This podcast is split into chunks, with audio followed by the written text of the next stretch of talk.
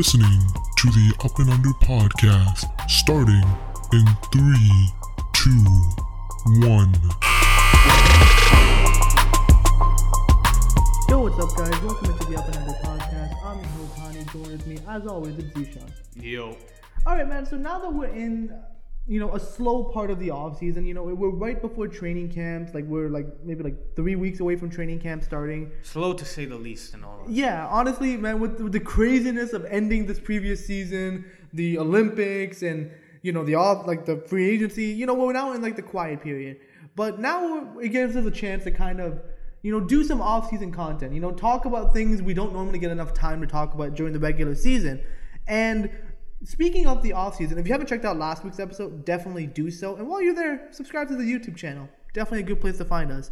But Last week we talked about some of the notable moves, and a common team that was brought up was the Los Angeles Lakers, kind of with their acquisition of, you know, like you know they added Rondo, they added Carmelo, they add like they just added a bunch of Russell guys. Westbrook. Russell Westbrook, like it basically is reminiscent, and like Zishan was bringing this up, it was reminiscent to what the Cavs did in like was it what 2018. 2018, bringing in Derrick Rose, Dwyane Wade, Isaiah Thomas, like, and like, but it was a massive failure. Like that team was absolutely garbage. Like it barely lasted to the trade deadline. So we decided to use this episode to basically talk about five of the most disappointing teams over the last 15 years.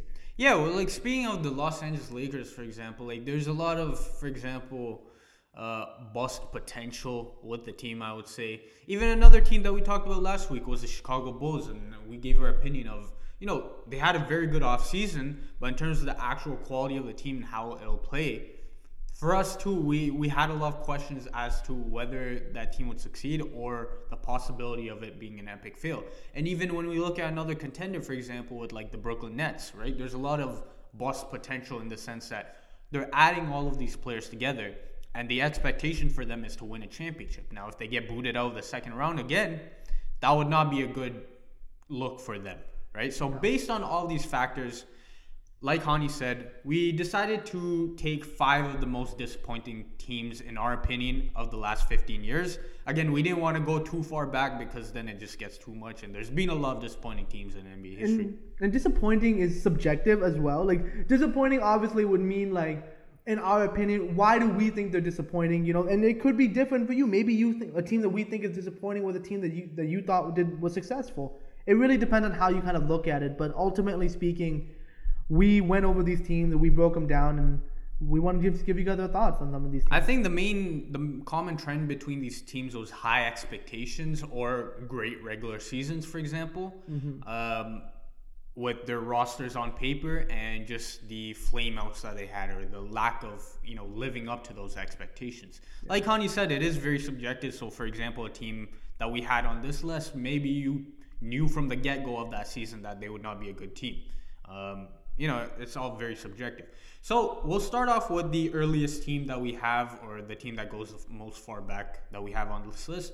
We're talking about arguably the most disappointing team in NBA history to most people, I would say, the 2007 Dallas Mavericks. Now, the 2007 Dallas Mavericks were coming off of a 2006 finals trip where they won the first two games and they, you know, got pretty much swept. In they the got beat by Young D Wade. They got beat by Young D Wade. Now, there are a lot of issues people had with the officiating, and I would say that's warranted. You know, watching that series, there was a lot of um, gray area in those calls that you know a guy like D Wade was getting. Ah, However, basketball, you gotta yeah, miss it.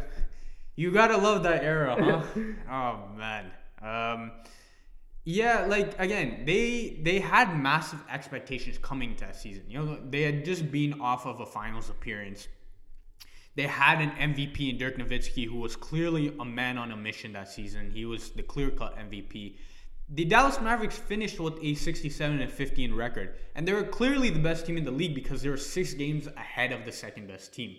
Um, they even had, you know, three different 10 plus winning streaks throughout the season. Their highest win streak was a 17 game win streak in the middle of the season. They were top five in offense and defensive rating, second in off- uh, second in offensive rating, uh, fifth in defensive rating, and finished with the second best net rating in the league. So they were very loaded. They had a very great season. they just had a great franchise altogether, a great organization altogether, and it was coming, you know, it was all coming together at the perfect opportunity, at the perfect time. You know, some of the notable names they had on the team, like we said, Dirk Nowitzki with his MVP season. They had an older Jerry Stackhouse who was still on the tail end of his prime. But still productive. still a productive player. You know, they had a younger Jason Terry, um, who was kind of in the prime of his career. Josh Howard, who was in the prime of his career, even though his career, basically the beginning of his career was his prime. Um, and then guys like Erick Dampier, Devin Harris, who are also notable names in the 2000s who had great seasons for the Dallas Mavericks. Overall, this was just a very fundamentally, you know, very fun team to watch, a very good overall team led by a superstar in Dirk Nowitzki. And for them, you know, we all know the story of what happened. Um, the Golden State Warriors were basically their Achilles heel in the season. They lost all three games versus the Golden State Warriors. The eighth seeded Golden State Warriors. Exactly, and the Golden State Warriors barely squeaked into the playoffs. You know, they had to win their last, I think, five straight games to get into the playoffs, and they did just that. Um, and like we said, the Dallas Mavericks, we all know the story. They lost 4 2 to the We Believe Warriors, the 8 seeded Warriors, in the first round in what was one of the biggest upsets in NBA history. That was the second time ever in NBA history to that point where a 8 seed uh, beat a 1 seed in the first round. And what made it even worse was that they got blown out by 20 plus in the last game in game 6. So it just it was not a good it was not a good team for the Dallas Mavericks to face. It can be argued that if they had faced any other team in the first round, they would probably win the championship. That, that I mean, again, but that's but that's the craziness of the NBA playoffs. It's not like the regular season. Like it's a complete, it's its own thing. So the, the Mavs might have been, you know, great during the regular season, and if they faced anyone else, maybe yeah, you're right. They might have won the championship that year. But they played a Warriors team that had their number, and they were a scrappy team. Like when you're a team that has to fight to get into the playoffs, you have something to prove, and you know you're gonna have that team's gonna have a chip on their shoulder. And I mean, the personalities on that team kind of says it all. I mean, you got Baron Davis, Matt Barnes, Stephen Jackson, like Al Harrington, Al Harrington, Monta like Ellis. Monta Ellis. Like that team was full of competitors, guys that like. You know that never that never really quit. You know those like those scrappy, annoying guys on on, on, Again, the, on the team. at the time, these guys were there was a lot of young. There were a lot of young guys. There were a lot of these guys were not the most known names at the time. However, like you said, if we see throughout the rest of the 2010s or the, the, the rest of the 2000s, the rest of the 2010s, the rest of their careers, these guys became known for you know those you know hard nosed mentalities, blue collar work ethic, all of those guys, and for them to I think establish that in the early parts of those careers. Um, on this We Believe team, you know, for example, Stephen Jackson was a bit later on in his career, but you know, like you said, this this roster was just made, I think, to beat the uh, Dallas Mavericks team. They were kind of the antithesis to those Dallas Mavericks teams. They were just they they had a great roster of personalities that clashed against and the Dallas Mavericks again, team. like credit in the world to Dirk Nowitzki. He's an amazing player, and again, Hall of Famer, all that, all that great stuff. But the thing about Dirk, if you physical him, if you kind of out muscle him or out like you know scrap, I mean you know basically annoy like you know get into his, his him, you can seriously slow him down. It was kind of true a lot of the times. Again, that was that was the reputation he had, I think, until basically 2011, and in large part that was due to the way um, he lost against the Golden State Warriors. Like you, like you said, guys like Stephen Jackson, Matt Barnes, Al Harrington. Al Harrington, I think, was a primary defender on him, if I remember, and Al Harrington was a, a clear like three inches shorter than him, not you know nowhere near his height. Um, but that was the model for them, you know, get into Dirk Nowitzki's space. And that was kind of Dirk's reputation until he was able to break that reputation in 2011. And then, I mean, obviously him mastering him mastering the fadeaway, you know, stretching his game out, becoming a lot stronger, much more of a physical presence. That really helped him until like until obviously the 2011 championship, which is what he which was his peak, to be honest with you, um, in terms of his overall complete complete play as a player. But yeah, man, the the 07 Mavs, I mean, they're a perfect example of a, of a team that was that had it all. They had everything going for them, but they just ran into a team that you know, had their number. Like they they clearly like that was a team built to beat. beat Again, I think our last team that we're going to talk about very similar situation. Yeah, but we'll we'll talk about them a little later. Which moves us into the next team that we felt was probably the most disappointing, one of the most disappointing teams of the last 15 years, and that's the 2013 Los Angeles Lakers. Now, the Lakers after, you know, winning the champion, you know, back-to-back titles, you know, 09 and 10, you know, they weren't really going anywhere. You know, they weren't really and Kobe was getting older, you know, but they, so they wanted to make a big swing. So what so what They had just gotten swept in the previous year by And- OKC. and they just got swept in the previous year. So Mitch Kupchak decides, you know what? I'm gonna make a big swing, do a Hollywood thing. I'm gonna go out and get big names like Steve Nash and Dwight Howard. Now, granted, you're getting an older Steve Nash. Like this is the Steve Nash at the tail end of his career, but you're getting a Dwight Howard after the prime of his career with the Orlando Magic, where he went to the finals. Uh, you know, a couple the conference finals, the East, the East, and the NBA finals as well. Dwight Howard was in the prime of his career, man. Like Dwight Howard was prime Dwight Howard, and they wanted to pair those two guys with Kobe Bryant. You know, in pa- on paper, that sounds amazing. Steve Nash would is going to do the passing. Kobe does the scoring. Dwight cleans up the glass and becomes a defensive anchor.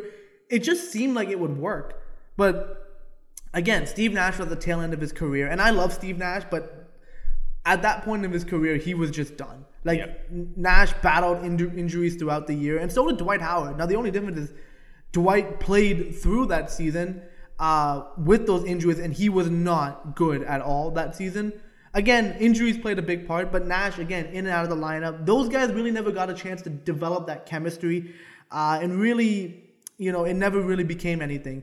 You know, but this team, when they were put together, had championship aspirations. Like everyone was like, "Yo, this team's gonna be competing for a title. Yo, Kobe might be able to get that sixth ring." Again, it was the big thing was the Heat versus the Lakers. That's gonna be the NBA Finals, right? Yeah. That's what everyone thought. That's what everyone thought, but they they were just nowhere near good enough, man. Like they were a very top heavy team. When you look at the the overall construction of the roster, I mean, like uh, besides the main three guys, like who really who really else was there? Like you had an older like you had Pau Gasol, a little older in that stage of his career. You had a Metta World Peace, older Metta World Peace, Antawn Jamison, Jody Meeks. Well, you have the young Jody Meeks.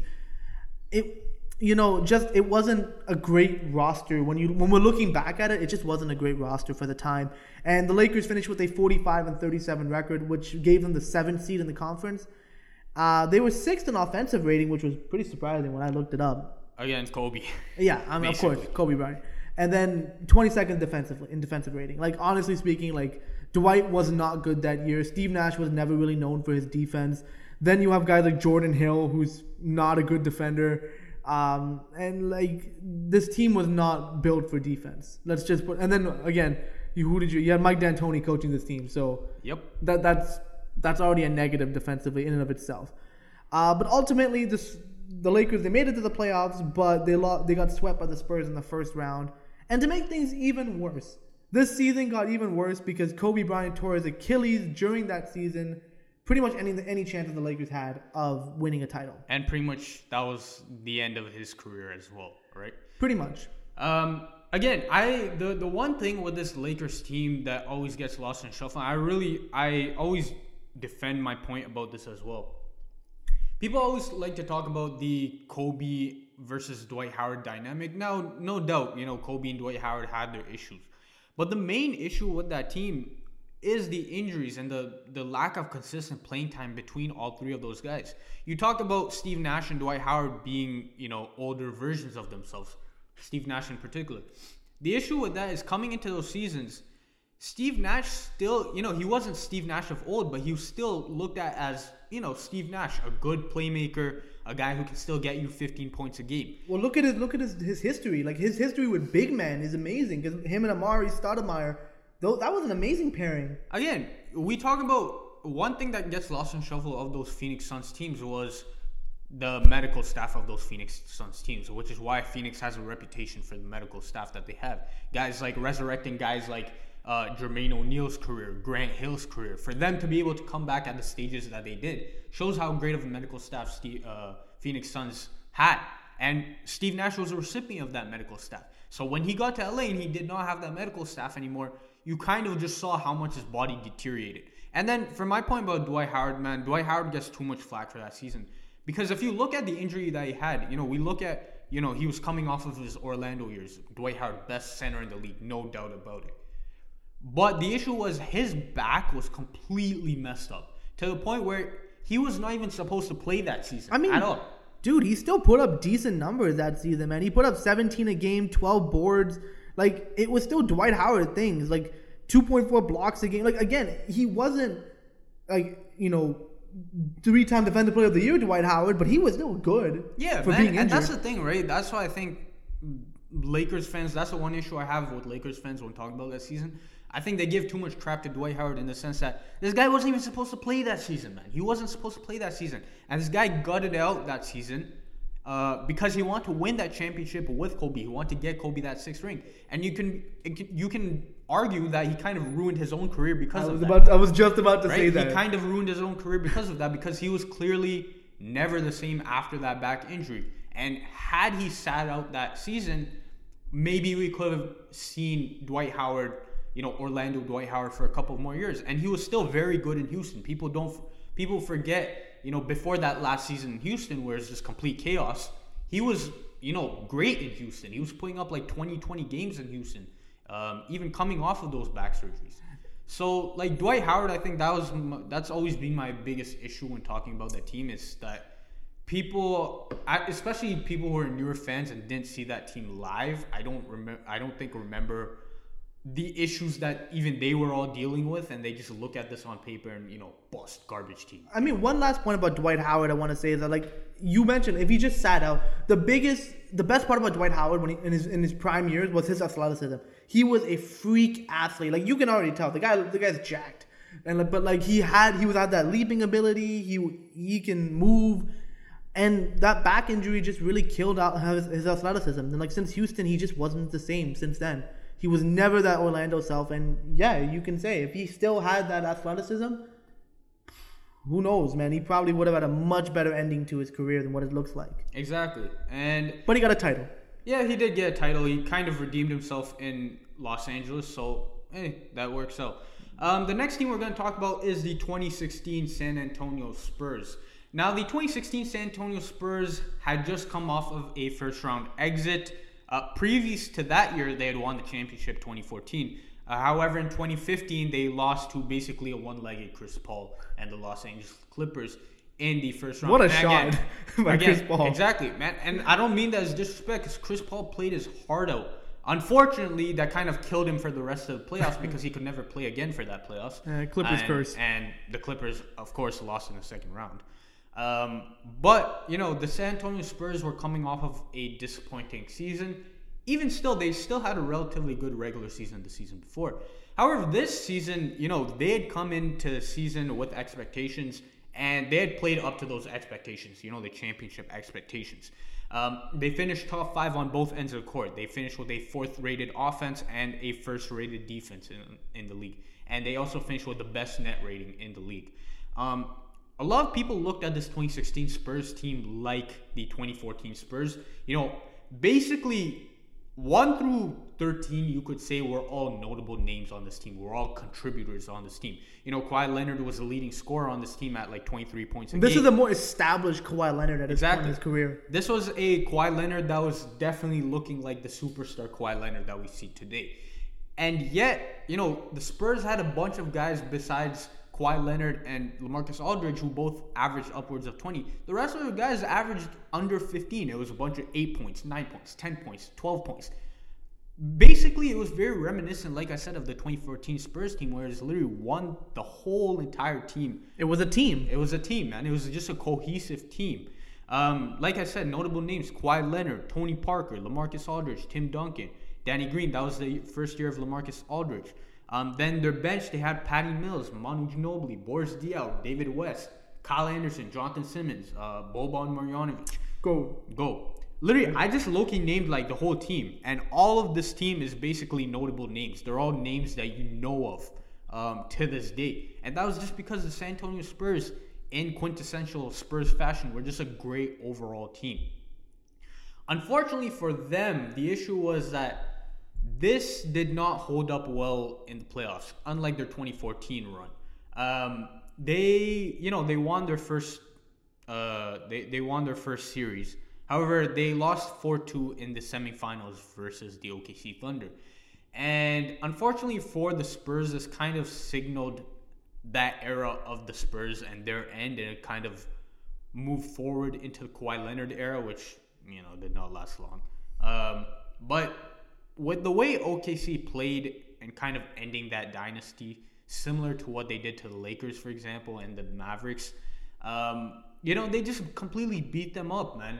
Um, you know, for example, a guy like Tim Duncan. Tim Duncan was obviously the most notable name who just really looked like he was done, and for that reason, he retired after that playoff run.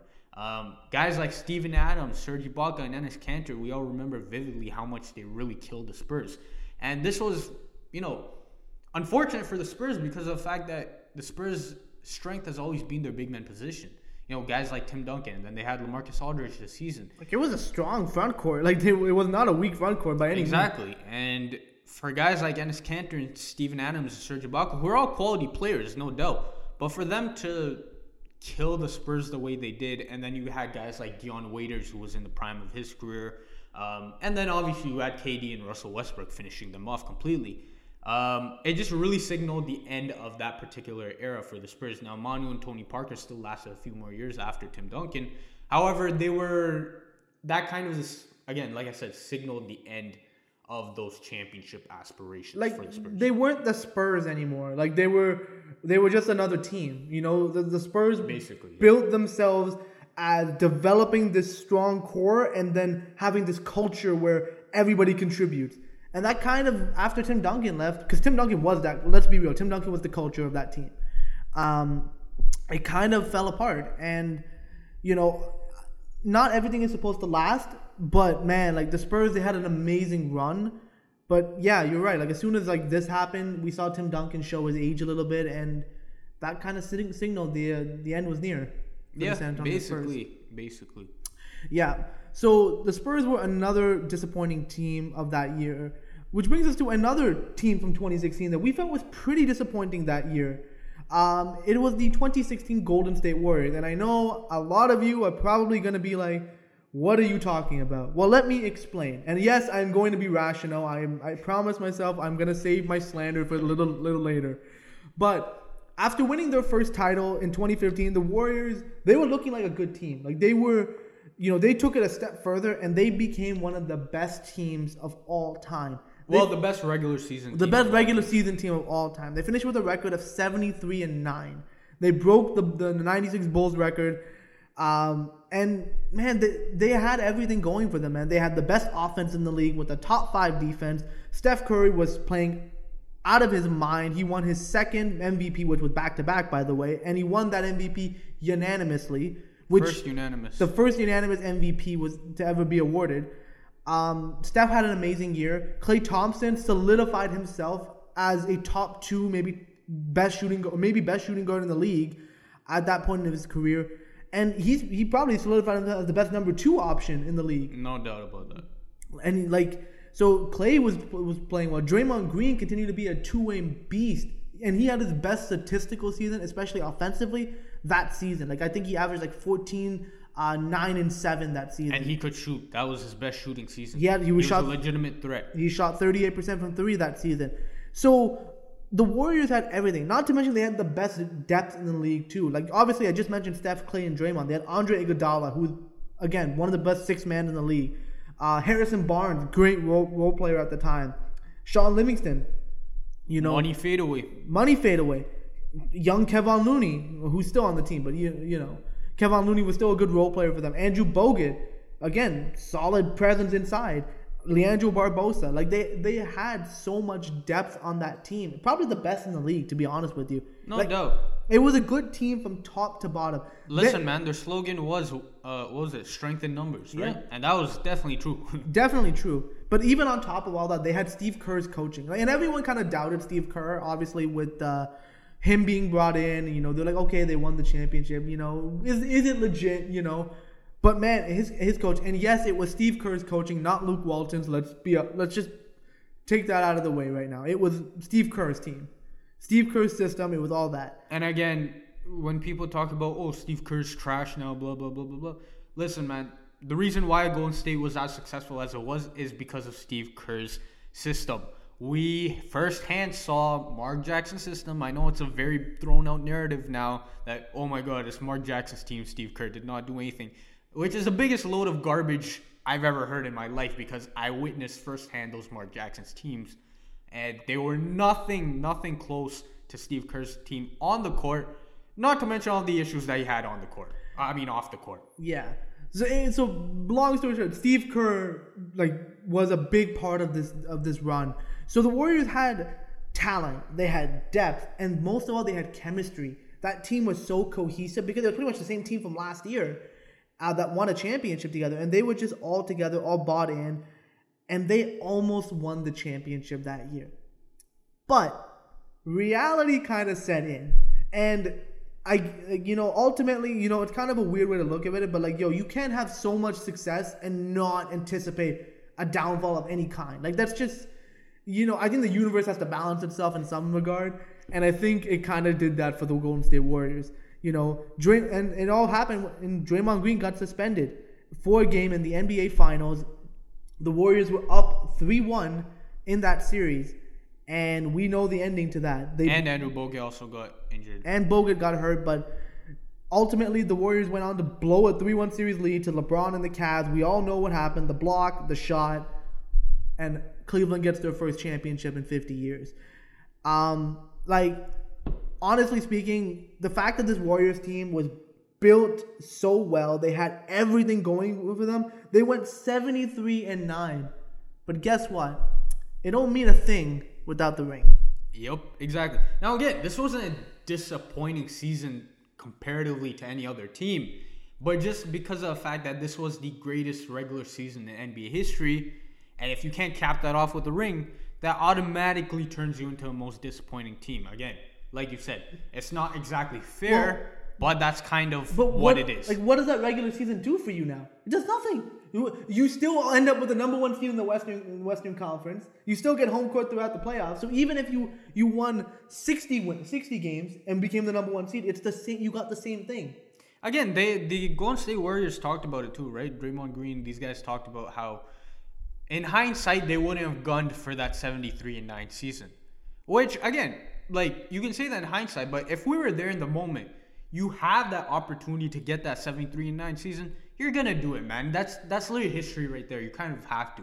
Unfortunately, it did not help them in the championship run where you know inju- a, a bit of injuries happened. You know they had some issues in terms of fatigue, but you know again, the Bulls did it with one less win and they got that ring. Again, they had Michael Jordan, but you know, either way, this was a disappointing team just in the sense that they had the greatest regular season of all time. They couldn't cap it off with a championship. Pretty much.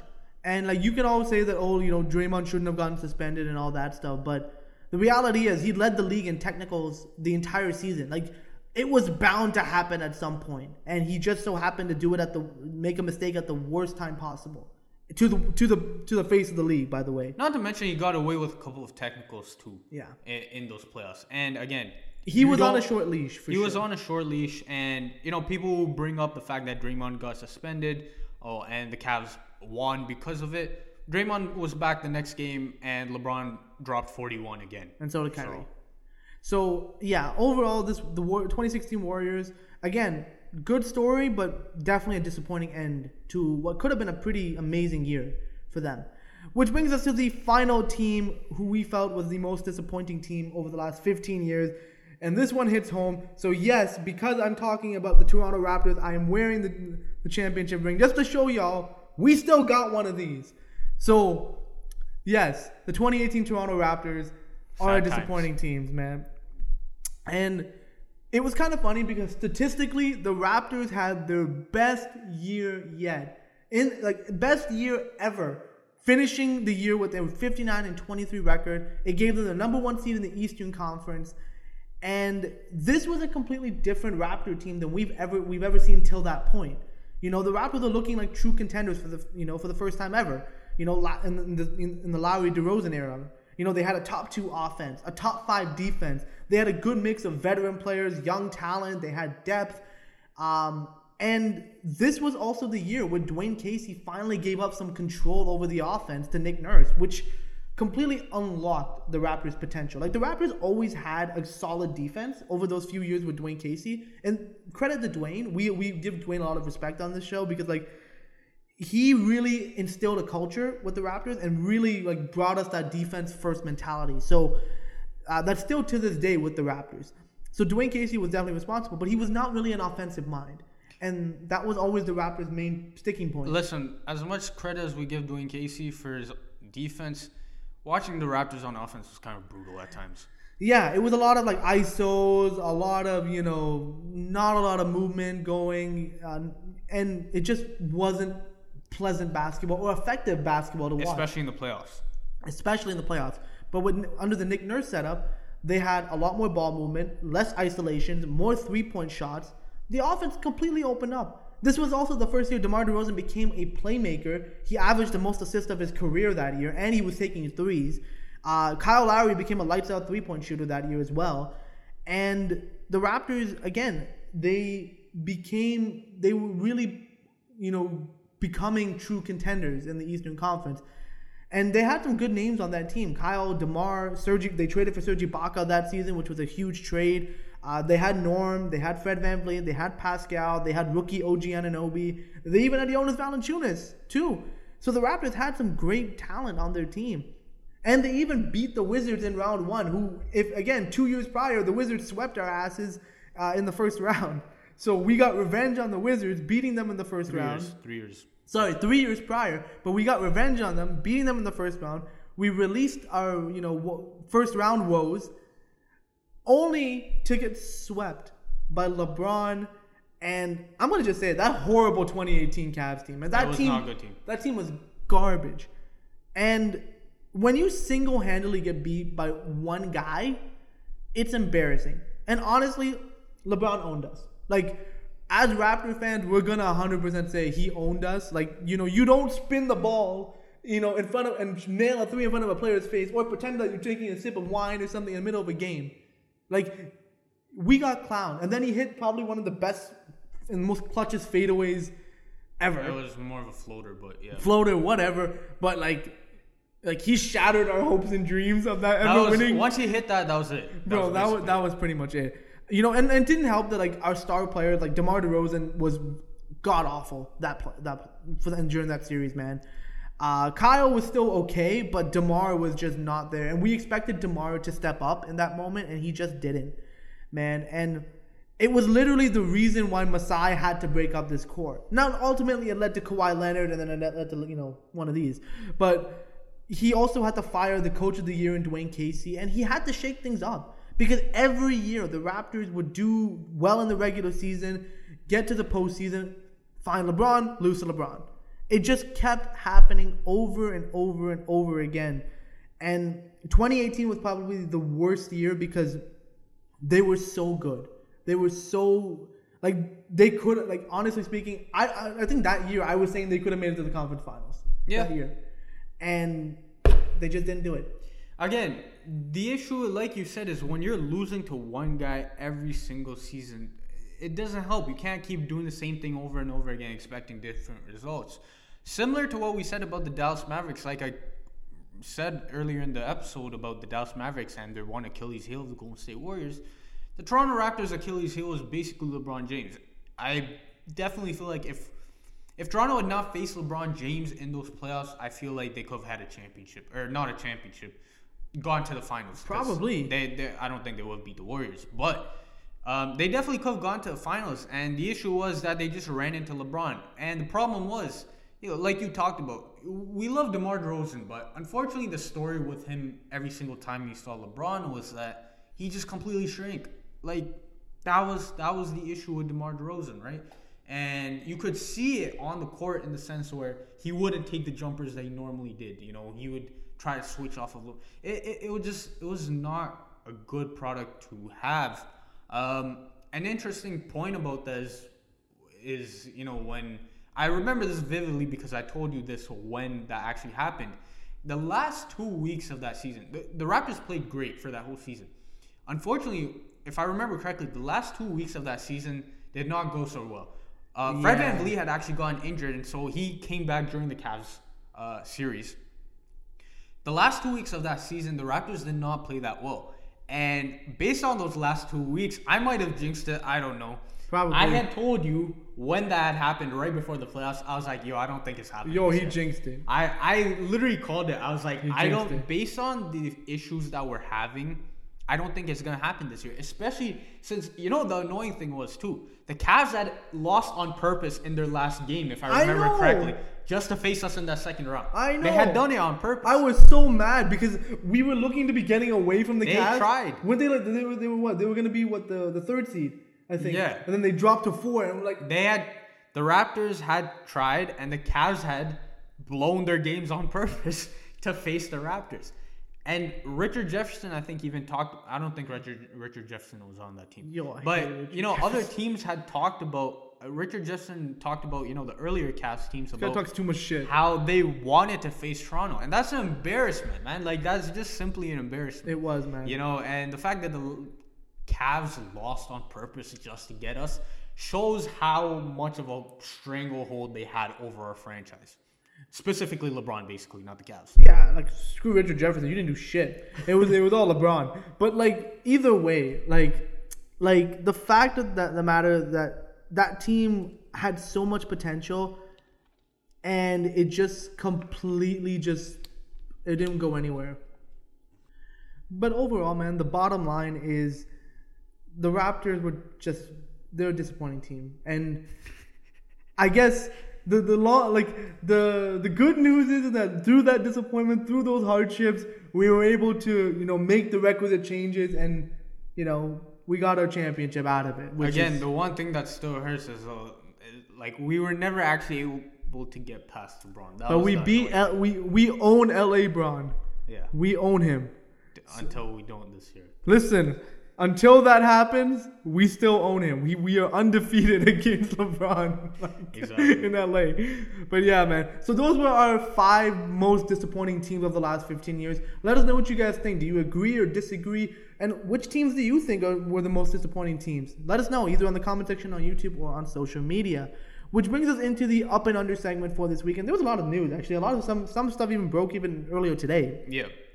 But first and foremost, are you up or under on the Brooklyn Nets? Of course, it's the Brooklyn Nets signing Paul Millsap and now recently um, with a clean bill of health, Lamarcus Aldridge, you know, to a one-year, two point six million dollar deal. Uh, Lamarcus Aldridge, as y'all everyone knows, was had to announce a retirement back in April due to a heart condition. Uh, he was just recently medically cleared to return to play, which is fantastic for him. And again, um, it's amazing that he was able, that he's able to, to come back and actually finish his career on his terms.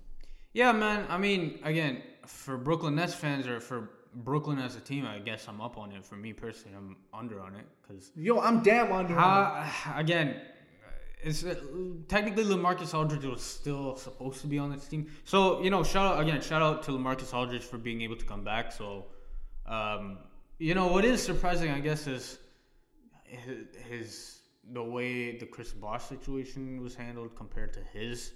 Again, they're different. They're different. Um, you know, different different uh, problems between the two. But you know, if we remember, like Chris Bosh wanted to come back as well, but no team was basically going to take the chance to sign him.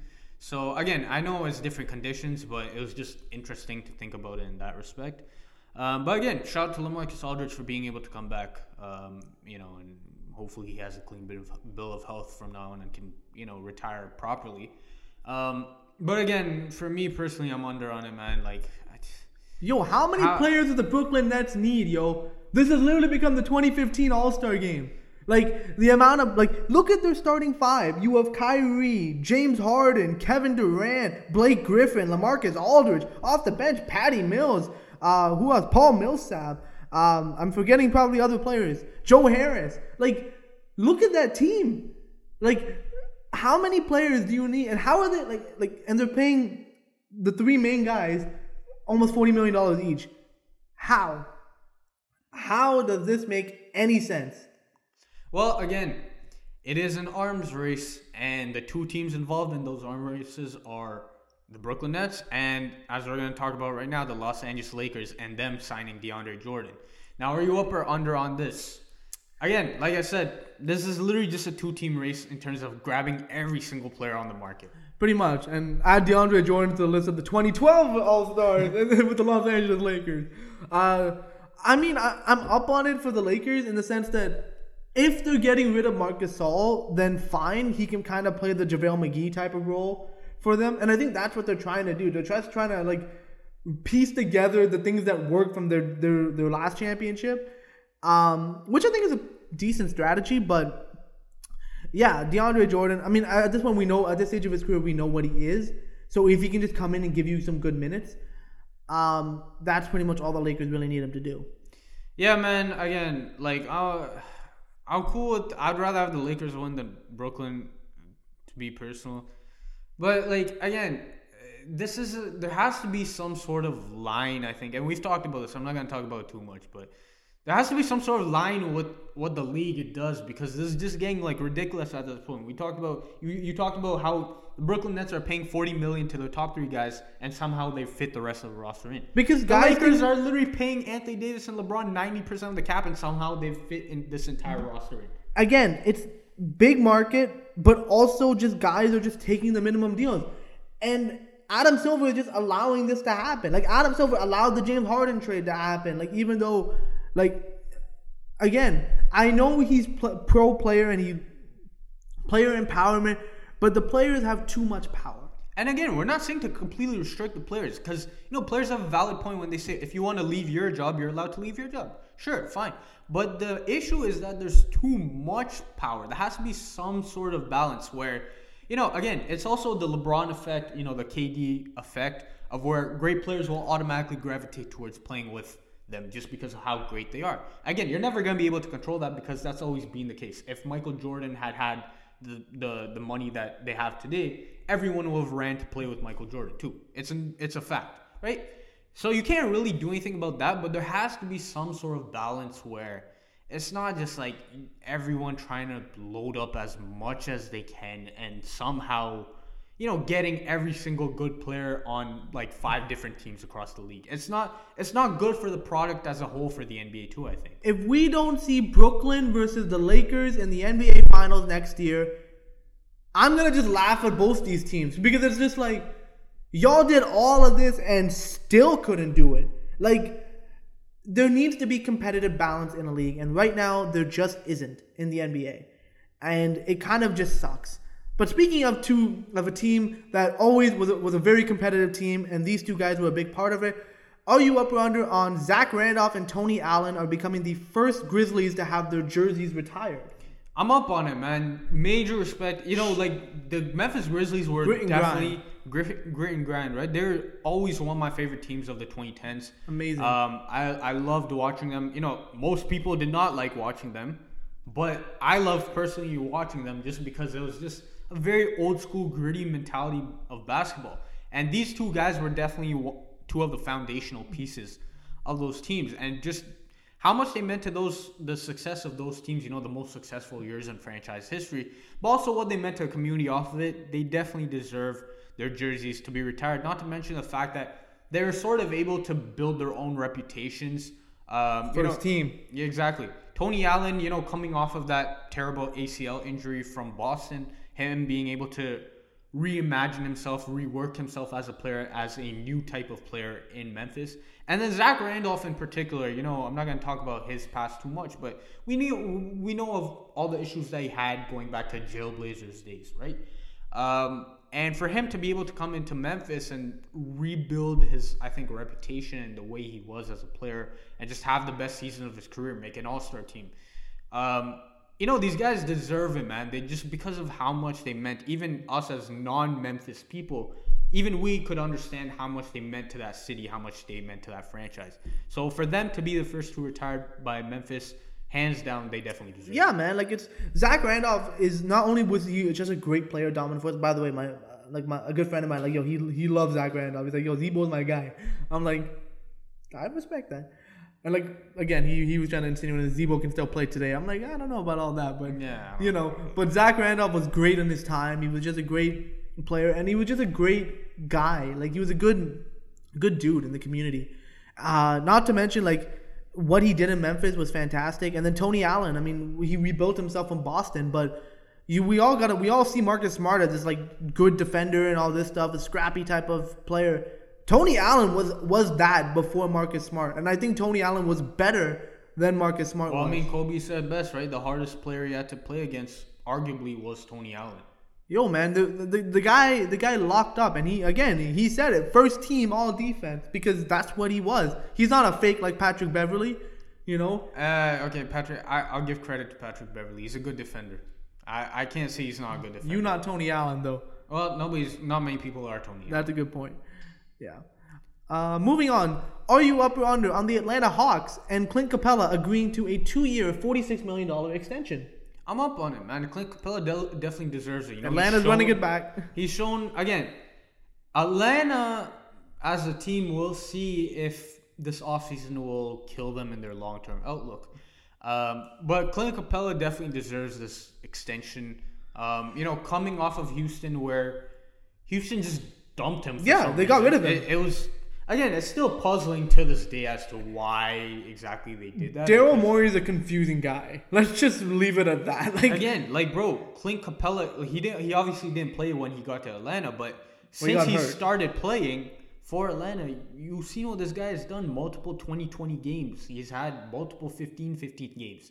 This guy's been a beast in and we Atlanta. and we saw him with Harden, just him being a lob threat, just being that like dominant presence inside. Like now you see him with Trae Young. Like when you give a you give him a distributor, like he's going to he's gonna he's gonna feast. And again, he's one of the best at his position, no doubt about it. Pretty much. You know, anchoring the paint on both ends of the court.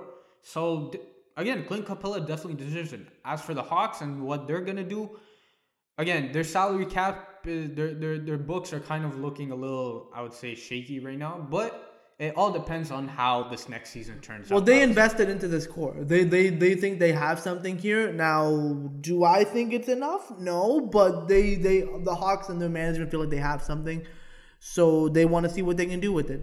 So, I mean, it's also a two year extension too, so it's not even that bad in terms Yeah. of how long it is. Again, um, yeah. No, next, are you up or under on your favorite player, uh, Ben Simmons? He is reportedly not going to the 76ers training camp as he is done with Philadelphia. I'm under. I don't care. What right does Ben Simmons have to not show up to the training camp? What leverage do you have? You have zero. No team wants you. You have. What teams want him? They're not willing to pay the price though. Eh, fine. But either way, your value's at an all-time low. People have so many teams have questions about if you can truly live up to your potential and your hype. And but you think, okay, just now asking out of Philly and just not showing up the training camp, ooh, scary. It it doesn't matter. Ultimately speaking, all Ben is doing is tanking his own trade value. He's making it harder, and especially him pin picking and choosing teams he wants to go to is even worse. You just need to get out of Philly, and I agree. Sixers need to trade you. You demanded a trade. That's fine. They were looking to do it anyways. But the Sixers need to come back to earth and actually realize that you, we got to deal with this guy.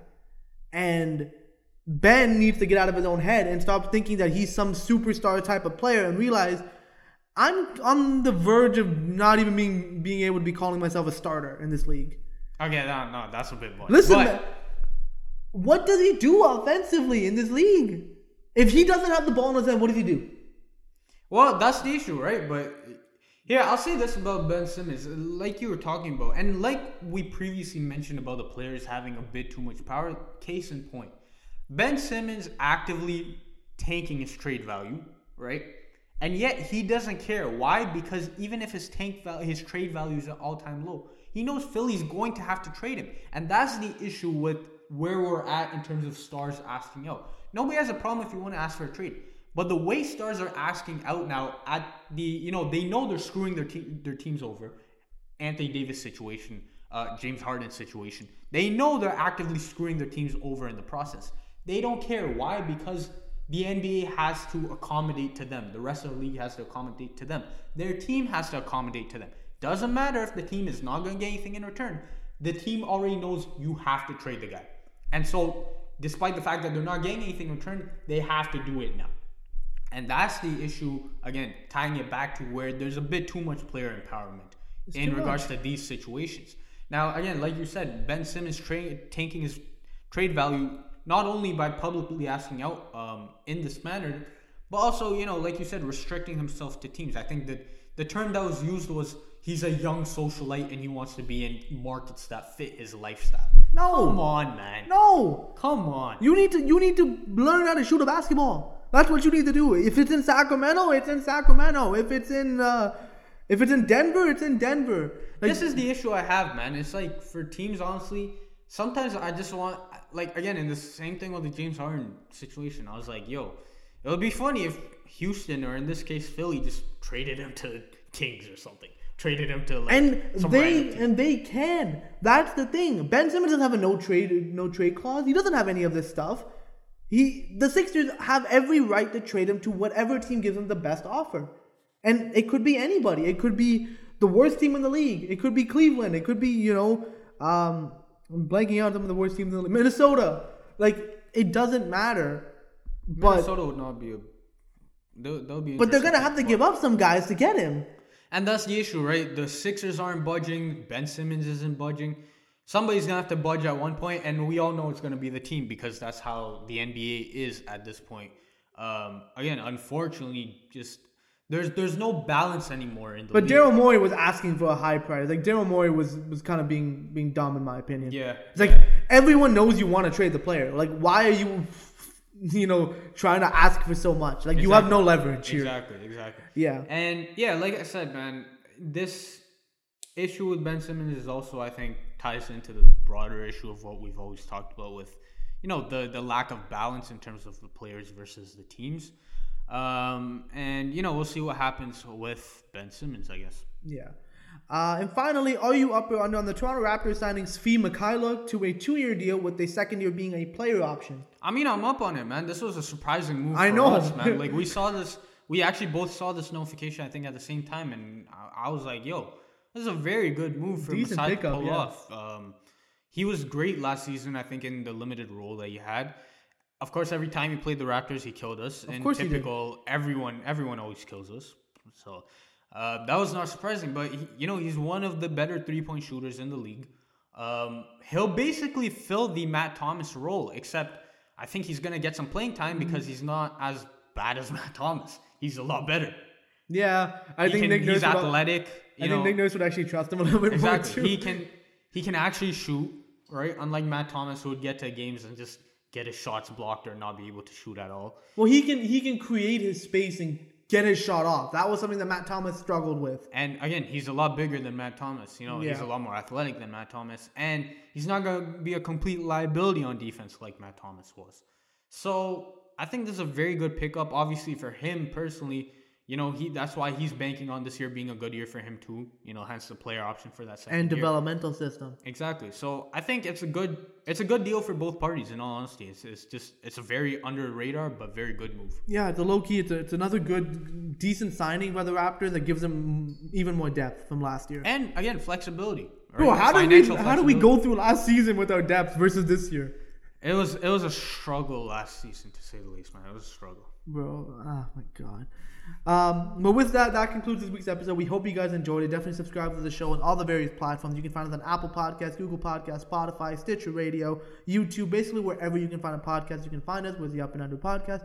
Also, follow us on, on, on social media, Twitter and Instagram at Up Letter N Under Podcast, Facebook.com slash Up and Under Podcast for all the latest updates whenever we post a new episode or a reaction to news as they occur. So definitely check that out if you haven't done so. Also, check out our website, upandunderpodcast.com. It's our central hub for the show. It's a place where we, where we write blog posts about every single episode. So if you don't have time to listen or watch the full thing, you can read about it on our website. So definitely check that out if you, if you haven't done so. Uh, and yeah, man, training camp is gonna be very soon, within the next few weeks or so, and then man, back into a new regular season. So And more off season content on the way. more off-season content on the way. So definitely stay tuned for that. Subscribe on all, all the platforms. And with that, that concludes this week's episode. We'll see you guys on the next one. Take it easy. Easy.